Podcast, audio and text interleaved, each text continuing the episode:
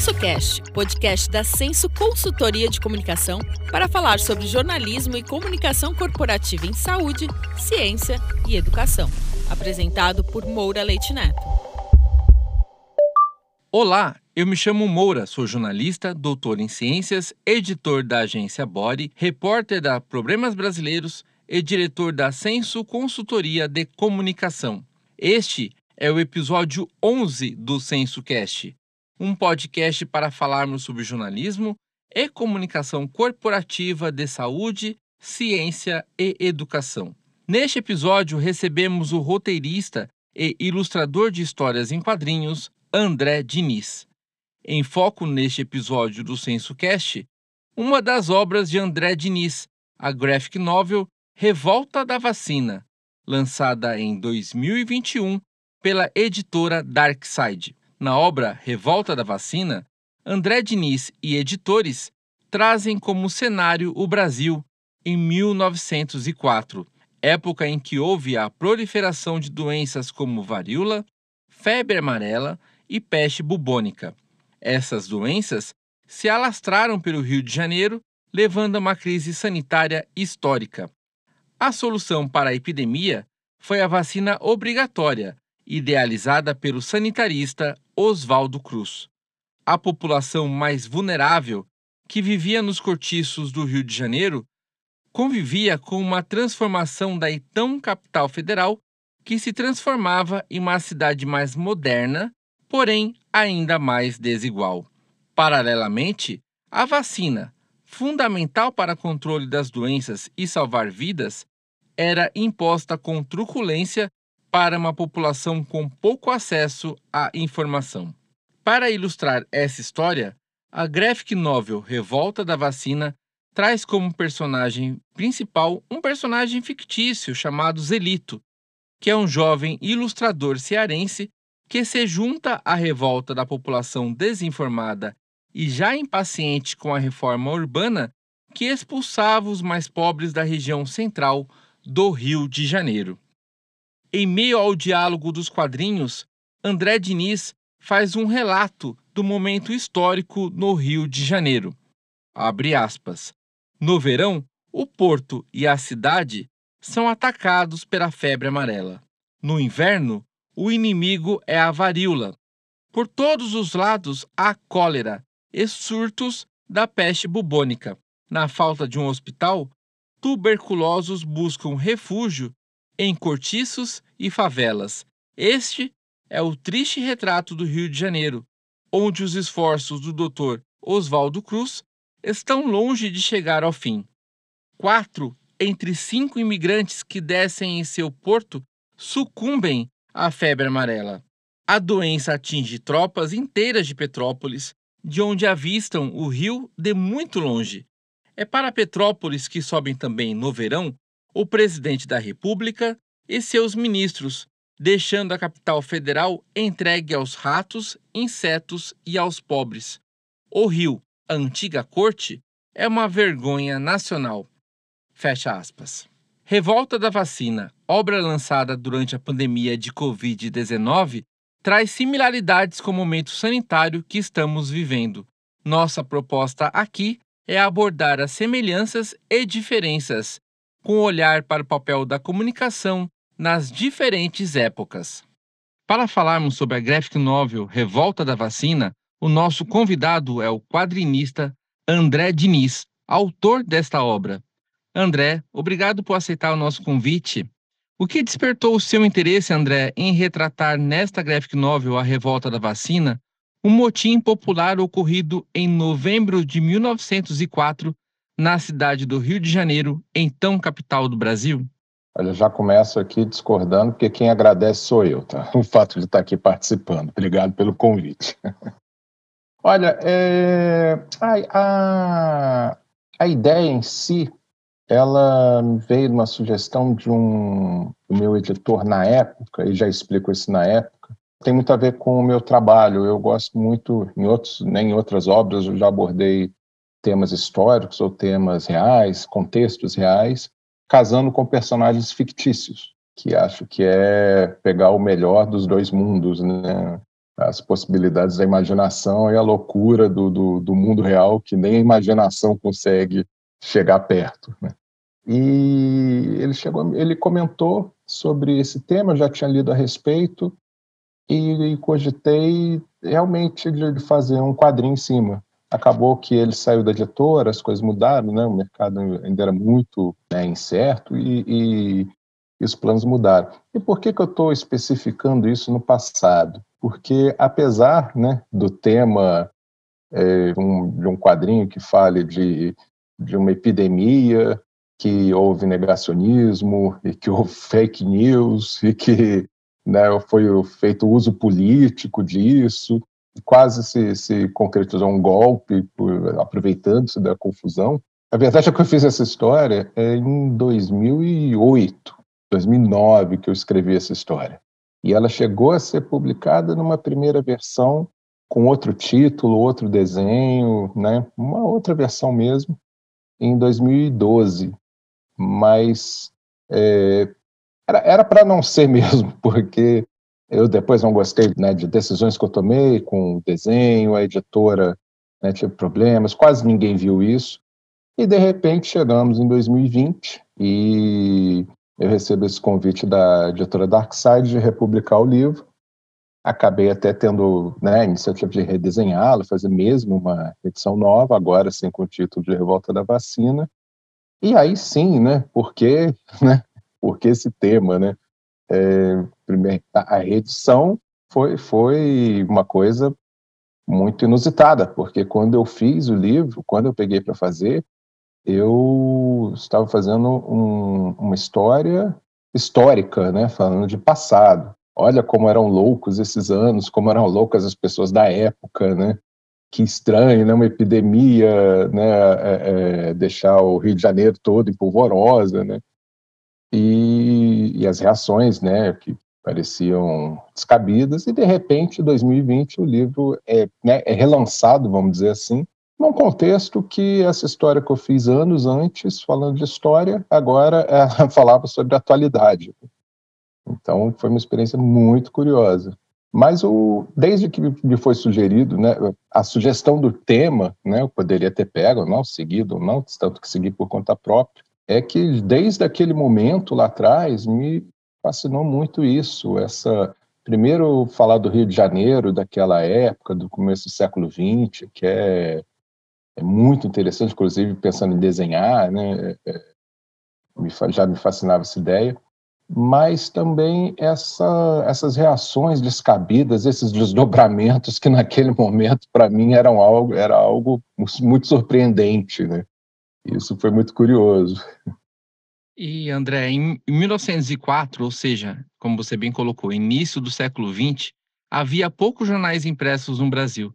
A partir da apuração para esta obra, o que você identificou de erros e acertos na cobertura jornalística desta época, aí vendo como pesquisador, como leitor né, desse material que você pesquisou, sobre a questão sanitária, como ela foi retratada na mídia, feita pelos poucos jornais que circulavam na época no Rio de Janeiro? É um exercício muito interessante, né? Você imergir ali em outra época, em outro contexto, né? Que fala com o presente ao mesmo tempo porque é, é difícil você julgar, né? É, Para a gente hoje está tudo evidente ali, né? Daquela, né?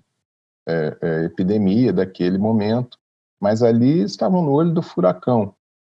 Então, e, te, e teve uma questão muito, muito, foi muito complicada, muito equivocada, na minha opinião, assim, a, a postura do governo, também a não obrigatoriedade, não a vacina em si, mas não havia uma, um know-how, não havia, isso era uma coisa totalmente nova, uma vacinação em massa, né? Então, o governo ainda com, com traços autoritários, né, não soube lidar disso de uma forma é, que talvez fosse a mais acertada, né, gerando essa, essa, essa desconfiança, essa resistência, e os jornais estavam ali também na, na como, como nós vimos né, recentemente também, havia muito mais ali assim do que só a questão do, do, do da epidemia em si, né? Mas a grande diferença era o seguinte: é, ninguém sabia exatamente, né, não, não havia a ciência mesmo né, é, a própria questão ali da vacina não era uma coisa óbvia, não era uma coisa que já se sabia, não era o país do Zé Gotinha que já fez mil campanhas e tal, né? era legítimo, vamos lá, né, pelo menos é o que me parece hoje, né, sim, pelo que, que me consta, era legítimo ali uma contestação, uma desinformação, uma, uma, né, uma dúvida que né, não se justificou depois, né, né, quase um século depois, mais de um século depois, aliás. Sim, eu vou entrar inclusive mais adiante nessa questão de como o governo trouxe essa obrigatoriedade da vacina, mas ainda falando sobre a, o papel dos jornais da época, tivemos muitas charges e eram e as charges eram um forte recurso da imprensa daquela época, né? 1904. Elas traziam um humor ácido sobre o principal personagem daquele momento sanitarista, o médico sanitarista Oswaldo Cruz. Na sua visão, André, as charges mais contribuíram para informar a população sobre a importância da vacina ou mais ajudaram a alimentar a revolta? Ou um pouco das duas coisas?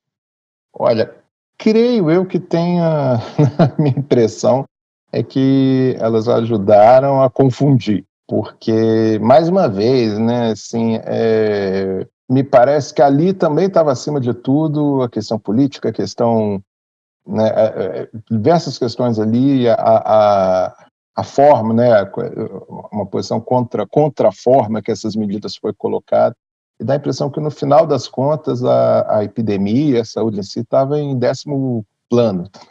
então, as, assim, né, fazendo dire, é, referência direta às doenças, na vacina, né, a, a mosquito tal, mas sempre de uma forma é, politizada, né, não não, não, indo na questão em si. Parte por desconhecimento, parte pelo, pelo foco, né, que era outro. Talvez não sei se seria o papel das charges. Né?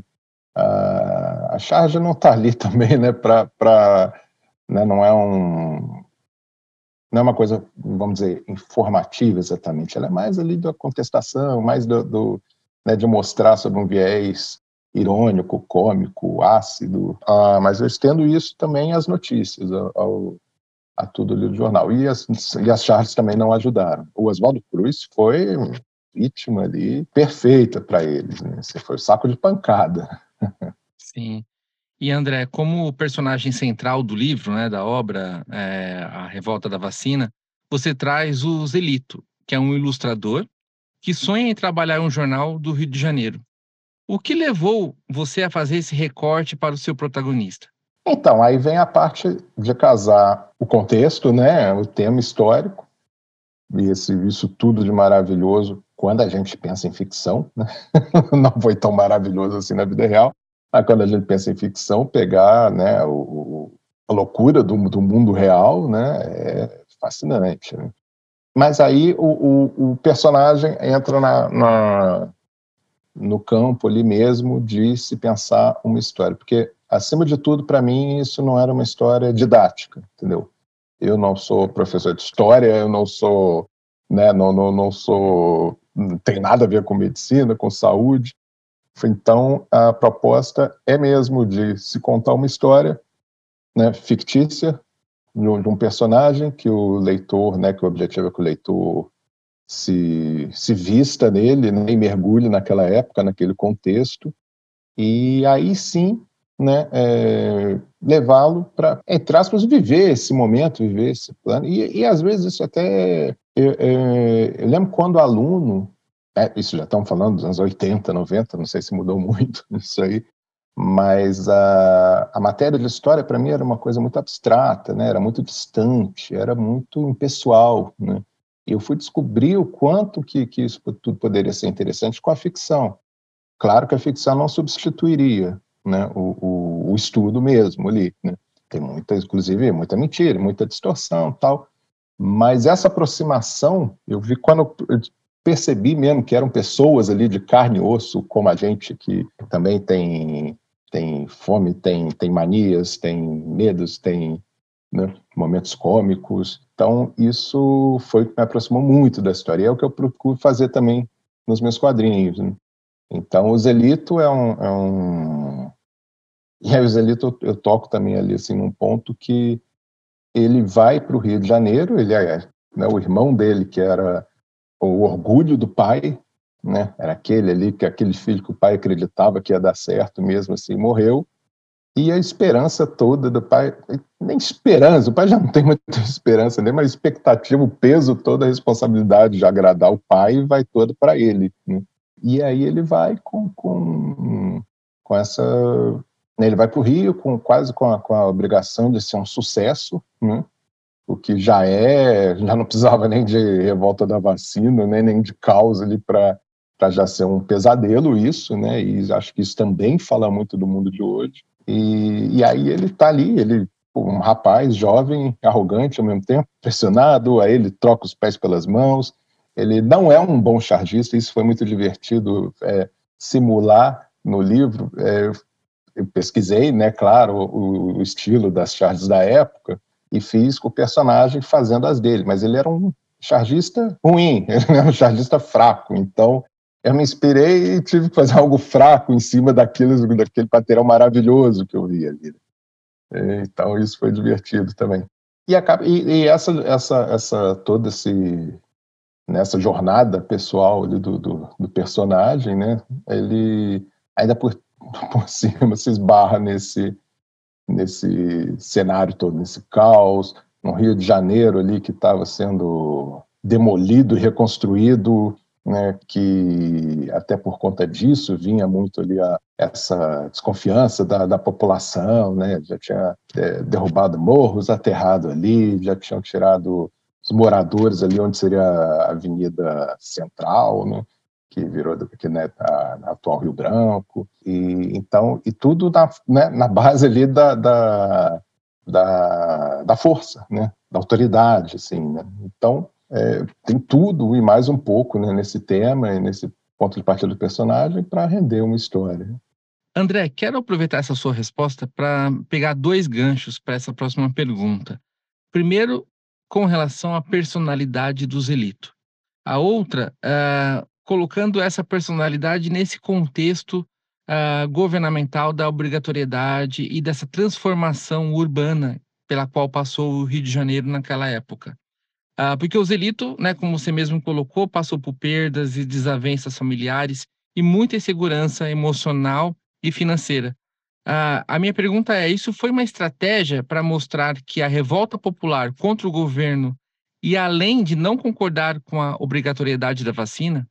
É, é porque ah, caminho é meio, meio que esse mesmo, né? Porque a gente tem que lembrar que sempre que a gente fala, eles são pessoas, cada um com sua história, cada um com sua carga, e vem uma situação dessa, né, aparece uma guerra, aparece uma novidade, aparece uma transformação na sociedade, né, e as pessoas às vezes estão né, mergulhadas também nas suas questões, no, no, então, de repente, para um, um, jovem né, ali de 18 anos, tem um desafio desse, que chega né, na, na, na então capital, né, na, na, no, centro do país e, e que ao mesmo tempo, né, com todos esses contextos, é, a gente tem que entender, e, e, mais uma vez, lembrando, né, numa época que é perfeitamente desculpável a falta de conhecimento, né, a, a, a, né muito mais do que hoje, né, a confusão nesse sentido, né, é, a ingenuidade, né, e, e,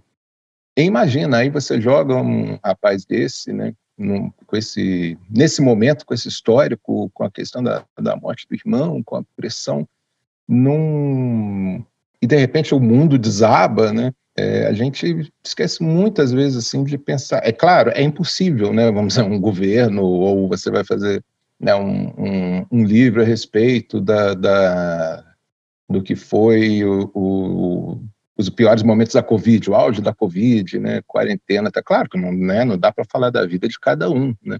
Você tem que ver como um todo, um governo vai ter que ver como um todo.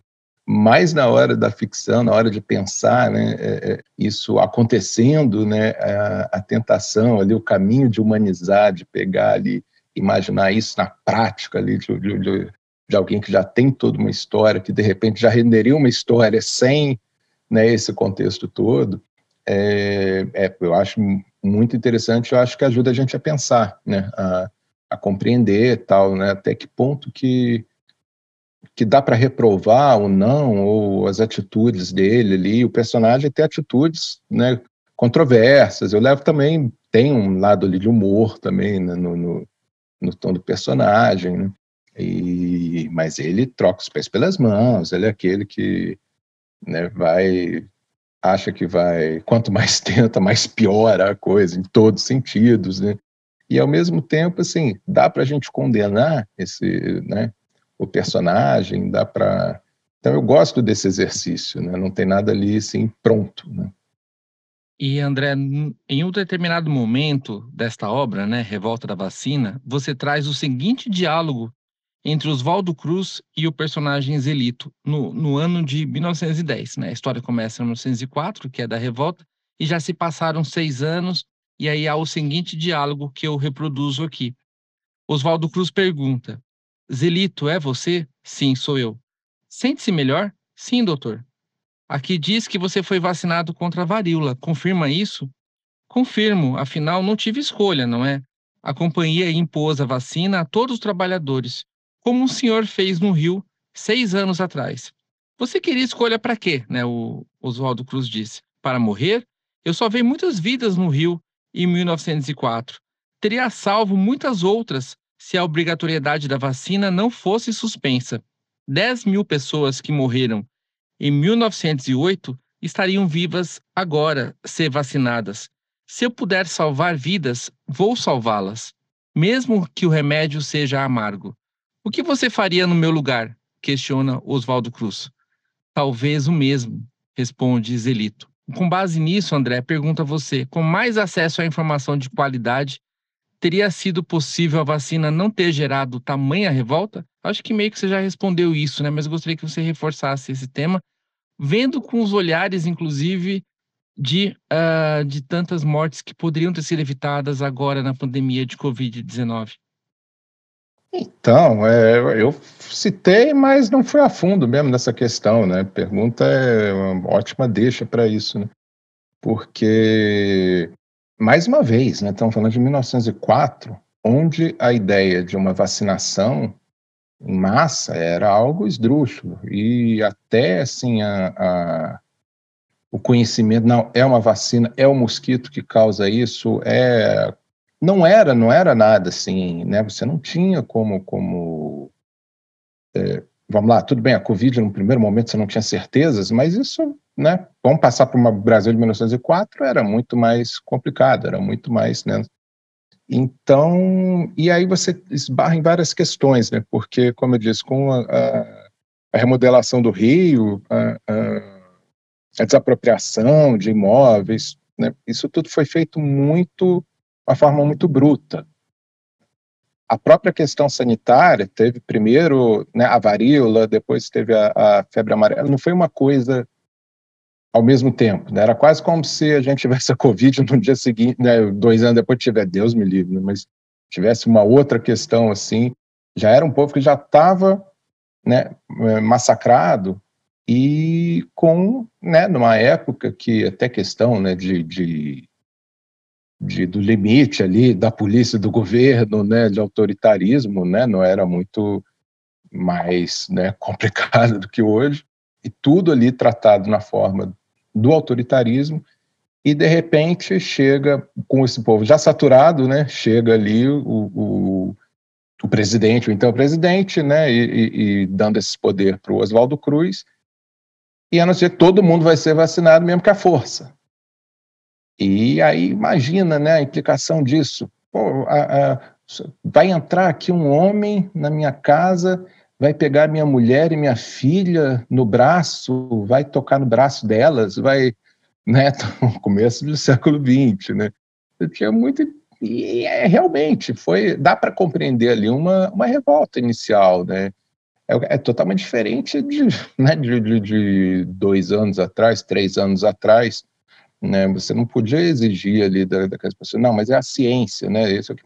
Hoje é totalmente diferente. Tem informação, foi uma coisa mundial, se sabia, ali se via o que estava acontecendo em cada lugar do mundo, dependendo da reação do, do que fosse. É, até né? E, e, enfim, enfim, é inconcebível isso acontecer né, nessa altura do campeonato. Por mais que tenha ali uma confusão, uma, confusão, uma, né, uma coisa inicial, ali, um receio, um, mas a ciência, a informação estava aqui. E o Brasil era um país referência em vacinação em massa. Isso não era muito da décadas a décadas, isso não era para ser absolutamente né, qualquer mistério pro, pro, pro, no Brasil. E, mas é que, e aí né, tivemos não só a desinformação, a, a, a, falta de informação, mas também, até como teve na época também, mas num grau né, potencializado né, pela, pelos meios de hoje, a desinformação descarada, as mentiras, a confusão construída, né? Então, é, é, né, teve esse lado, mas assim, com, enfim, é difícil também, porque é muito difícil colocar na cabeça das pessoas uma situação dessa, né? É, eu, como, como autor, eu tenho sempre esse, esse benefício, né? Mas como passaria na cabeça? Tá, e a pessoa que está naquele contexto, que só vê a notícia. Do... Mas é, é uma falência, é uma falha, foi uma falência total ali, assim, porque qualquer governo, qualquer né, iniciativa ali, assim, é, em prol disso, passaria por cima de toda essa desinformação criada, não reforçaria e passaria por cima, né? Então foi inadmissível, foi, foi incompreensível. E não foi só no Brasil, né? Foi no mundo inteiro. Né? E André, uh, bom, como você bem colocou, na pandemia de Covid-19, né, houve uma hesitação em relação à vacina, você trouxe a questão do negacionismo, fake news, muitas vezes motivado por um grupo já anti-vacina, né, que historicamente já vem falando, já falava contra a vacina, né, e aí na época da, da pandemia é, houve mais questionamento. Mas uh, existem também os questionamentos de uma população que realmente está ávida por mais informação e, e que questiona determinadas coisas porque não tem um conhecimento de ciência de outras pessoas que vivem a ciência no dia a dia.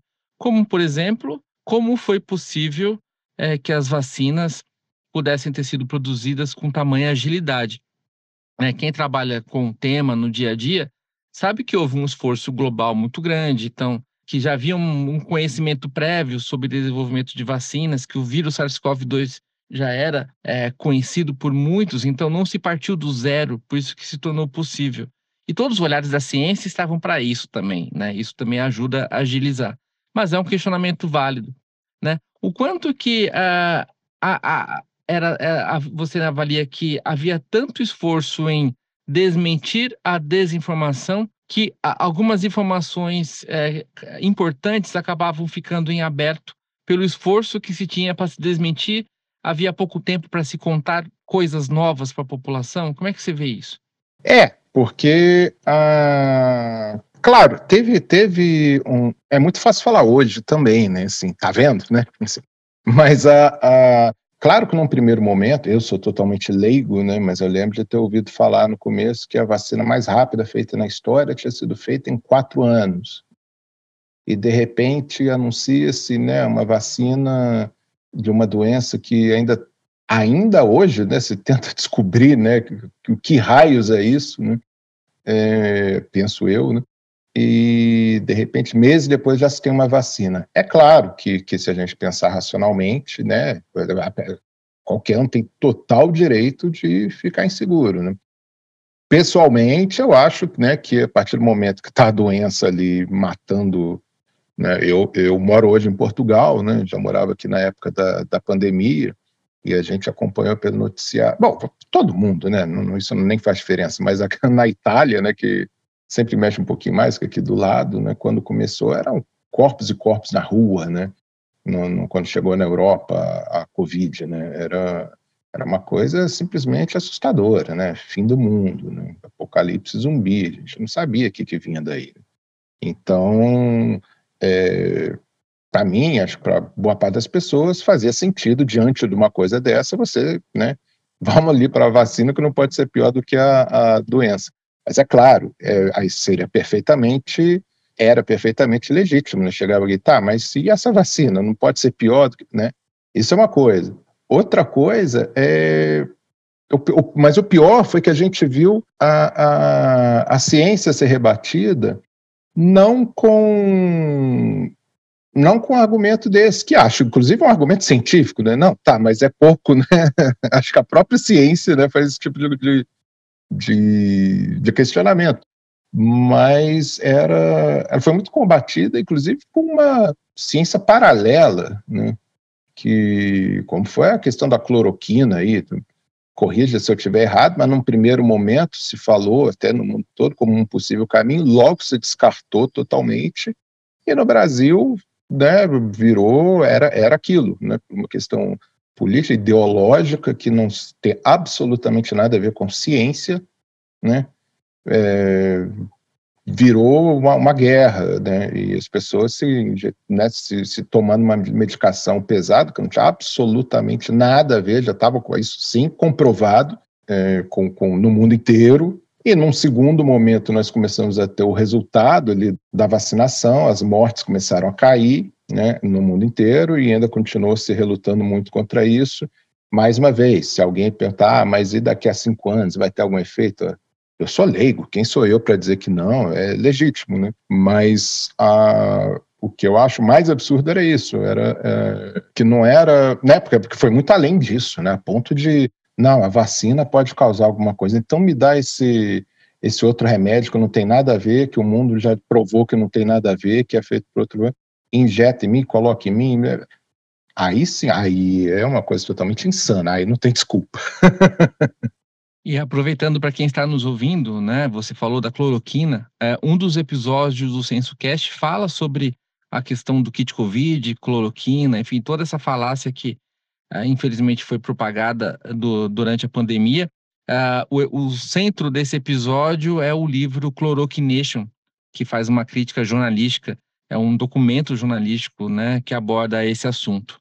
E por falar em, em, obras né, que acabam inspirando temas de saúde, gostaria que você eu traga uma pergunta aqui, embora não seja o ponto central do episódio, né, é, que é a revolta da vacina, mas que você falasse sobre outra obra recente sua, uh, que é também graphic novel Tatu, A Flor da Pele, na qual o pano de fundo é o tema depressão.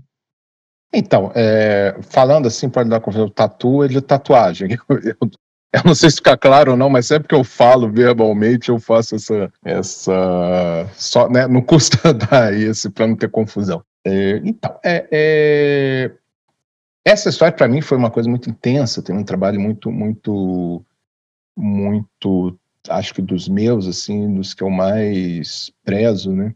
E foi o último lançamento, saiu justamente pela Dark Side, a mesma editora, né? Em seguida do do Revolta da Vacina. É uma coincidência os dois abordarem, né, esbarrarem na questão de saúde. Porque eu. O personagem é totalmente fictício, é um tatuador no centro de São Paulo, eu não tenho nenhuma tatuagem no corpo, e ele tem toda a questão ali com mulher, com filho, com. enfim, é, que é tudo dele, não é, não é um personagem autobiográfico. Mas eu emprestei para ele toda a, a, a minha experiência né, de, dos últimos anos mesmo, desde 2014, 2015, né, que eu é, caí numa, numa, de repente eu, eu me vi numa situação ali que eu não tinha qualquer minha energia física, minha energia mental, minha energia espiritual, vamos dizer assim, todos os sentidos desapareceu, né? Minha memória é uma coisa horrorosa, eu não para dar bom dia para um vizinho era um esforço, entendeu? Travar um diálogo, assistir um, um capítulo de novela, as coisas mais triviais, responder ok, perdi muitas oportunidades que eu poderia ter né, resolvido respondendo um e-mail com um ok. E de repente eu me vi nessa situação e não sabia o que era. Fiquei um ano fazendo exames, né, que eu, que eu nem lembro quais eram, porque né, dada essa questão também da memória, do foco, né, da atenção. Até que um ano nessa, minha mulher cogitou: será que não pode ser depressão? E realmente nunca tinha passado isso pela minha cabeça, porque né, para mim, depressão que eu ouvia falar, né, essa, essa ideia que a gente tem, assim, era uma outra coisa. Eu não estava ali necessariamente me sentindo triste, não era a palavra, entendeu? Eu estava apático. indiferente a tudo, né? Ganhou na loteria? Ok. Ih, mas vai ter que ir lá no banco abrir uma conta para receber o dinheiro. Ih, não, ai, deixa isso para outro dia tal. Então perdeu tudo. Ah, tudo bem. uma indiferença total. Mas não era a tristeza que a gente associa, né? A, a, de uma forma ali mais vulgar na, na a depressão. E, claro, eu fui, né? Era, comecei a me tratar desde então. E e aí se abriu todo mundo para mim ali, né, que ao mesmo tempo, olha como eu não sou depressivo típico, porque eu até vejo o lado bom da depressão no meu caso. Eu comecei, foi uma, uma um mergulho muito interessante na questão da mente, como que dependendo de um, de um estado, a tua visão do mundo muda totalmente, e aí um, um comprimido faz o mundo se transformar em outra coisa, né? É, é uma, uma viagem, claro, né? É difícil, né? Me atrapalhou muito profissionalmente. Ainda me trato, né? Ainda estou tentando é, resolver tudo, assim, né? Deixar voltar a vida mesmo ao normal. Mas eu percebi ali que eu tinha é, duas coisas ali que para mim, pronto, isso aqui eu tenho quase uma obrigação para fazer esse livro, né? Primeiro que era uma, uma visão diferente da, da, da depressão, né? Porque se fosse para fazer aquela aquela depressão tradicional do personagem que perdeu ali, né, a namorada tá assim e tal, né, isso já foi feito mil vezes, eu não tinha o que acrescentar. E, eu, e inclusive eu estava num dos melhores momentos da minha vida, né, profissional, tudo, ironicamente era uma fase que tudo estava dando certo. A nossa família tinha entrado com um processo 20 anos antes, sem esperança de ganhar, e aí ganhamos, e, né, e toda uma questão de justiça, tal, né, justamente nesse período é, e várias outras coisas profissionalmente. Né? Passei a publicar fora do Brasil, mas e justamente por ter esse perfil diferente e por eu ter levado um ano, pra, por mais crônica que fosse, né, Levei um ano, eu que me julgo alguém informado, eu que chegava a comprar, eu comprava revista de, de psicologia na banca de jornal? E de repente eu fiquei um ano, perdi um ano da minha vida naquilo. Isso é importante, eu que nunca tive qualquer resistência assim, a não, é, é depressão, eu não, imagina. Não, isso é totalmente aberto. Depois fui descobrir até que você tem um grau de bipolaridade e tal. Falo isso abertamente, acho importante, não vejo por que esconder, não vejo é, e eu, com esse perfil todo, perdi um ano da minha vida fazendo exames, buscando, né? E, então, imaginei, poxa, né? É, é até importante falar disso, né? É, falar dessa experiência, e aí, mais uma vez, né, juntando a experiência real com o personagem fictício, né? Que através dele eu até ficou mais fácil para mim expor mais situações ali, que de repente algumas coisas que na minha vida eram sutis para quem está de fora, mas para mim era importante. Então, de repente, uma história fictícia fica mais fácil do leitor né, perceber ali as questões desse personagem né, e trazer essa, essa, essa informação. Mais uma vez, né, com, com o importante é o prazer da leitura, pela leitura, tal, tudo. Né? É, é, inclusive, eu eu julgo que tem humor ali também, um grau ali de humor. Tem gente que lê, termina, não sabe onde está esse humor, mas, né, mas o tema é tratado a sério e tal. E, e aí foi, justamente, foi quase, né, não tinha escolha quase assim, né? Tinha que fazer esse quadrinho. E para terminarmos esse nosso papo, André, uh, gostaria que você fizesse uma avaliação do atual mercado das graphic novels no Brasil. Olha, é uma coisa incrível. Veja, assim, veja bem, né? eu estou 47 anos. Então, perguntar para a moçada que está arrasando aí já nos 20 e poucos anos, assim, né? É, pode ter uma, uma visão totalmente diferente por causa da referência diferente, né? Mas eu lembro que eu, ali, segunda metade dos anos 90, começo dos 2000, foi quando eu comecei mesmo ali a fazer minhas edições independentes, meus, ter meus primeiros leitores era estava é, é, assim vamos lá nos anos no começo dos 2000 já começou a mudar um pouco mas até então era como se fosse uma idade das trevas dos quadrinhos assim né porque primeiro que a gente tinha todo do, no Brasil principalmente né que a gente tinha todo o argumento primeiro para acreditar que ninguém nunca mais ia querer ler quadrinho, né? Para quê? Com filme, com isso, tá ouvindo internet agora, essa tal de internet, né? Tanta opção, para que que vai, né? E, e não tinha, no, o Brasil estava né, não tinha, claro. Turma da Mônica, né? Isso, infelizmente, isso nem conta como parâmetro para o nosso mercado, né? Quem dera, né, que a gente pudesse. Você não tem nada nem perto do que seja um segundo Maurício de Souza, que tenha sido, né? É um caso muito à parte, né? Então era, era, eu fazia e, e eu, eu editava as minhas próprias edições ali do jeito que eu podia, porque eu nem imaginava de uma editora publicar um quadrinho.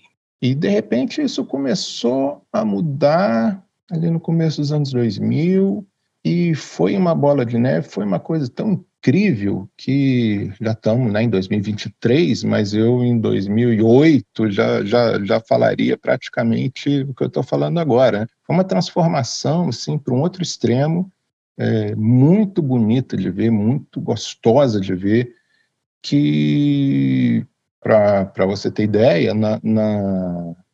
E, e, que é uma, e que é uma coisa teve né, no mundo inteiro um renascimento do quadrinho, num formato novo, né, para um outro tipo de leitor, tem um paralelo, né, como em vários outros lugares, mas no Brasil tem uma coisa muito especial, porque, ao contrário assim, dos lugares que é, dos países mais tradicionais, né, que já tem há mais tempo, como Japão, Estados Unidos, França, né, cresceu-se, né, a quantidade de edições de autores assim virou uma coisa gigantesca sem que um modelo comercial né, determinasse um rumo, pelo menos um rumo inicial. Né? Então, o mangá, você tem né, um estilo ali, que você pode fugir ou não, mas você tem aquela, aquela base, quadrinho americano, francês, e o brasileiro não.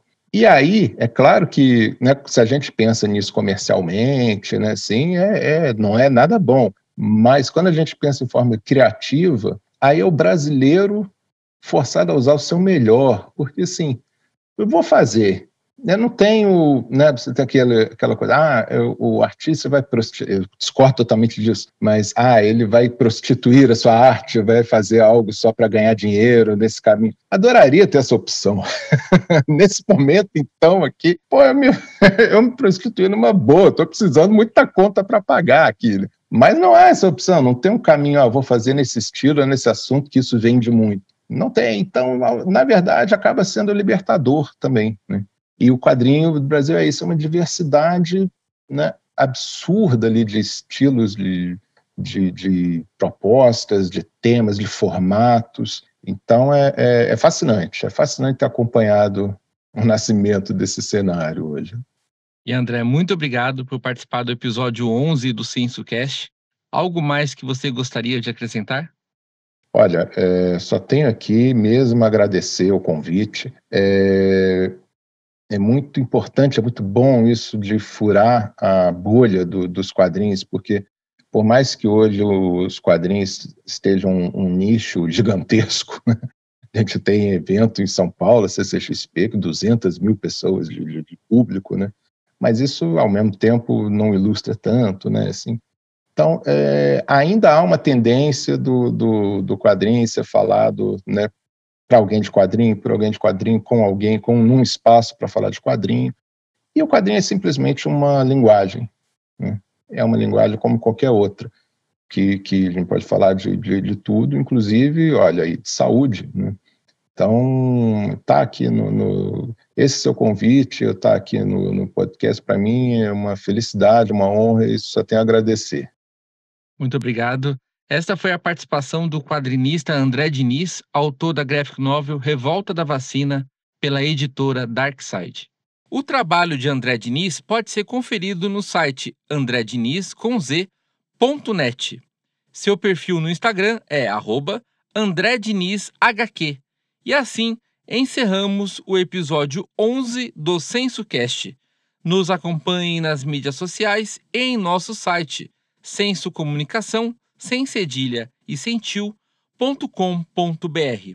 Estamos nas principais plataformas de podcast, todos os meses com um episódio novo. Um grande abraço e até o próximo episódio. Este podcast é uma produção Senso Consultoria de Comunicação e Estúdio Banca Podcast. Apoio Banca de Conteúdo.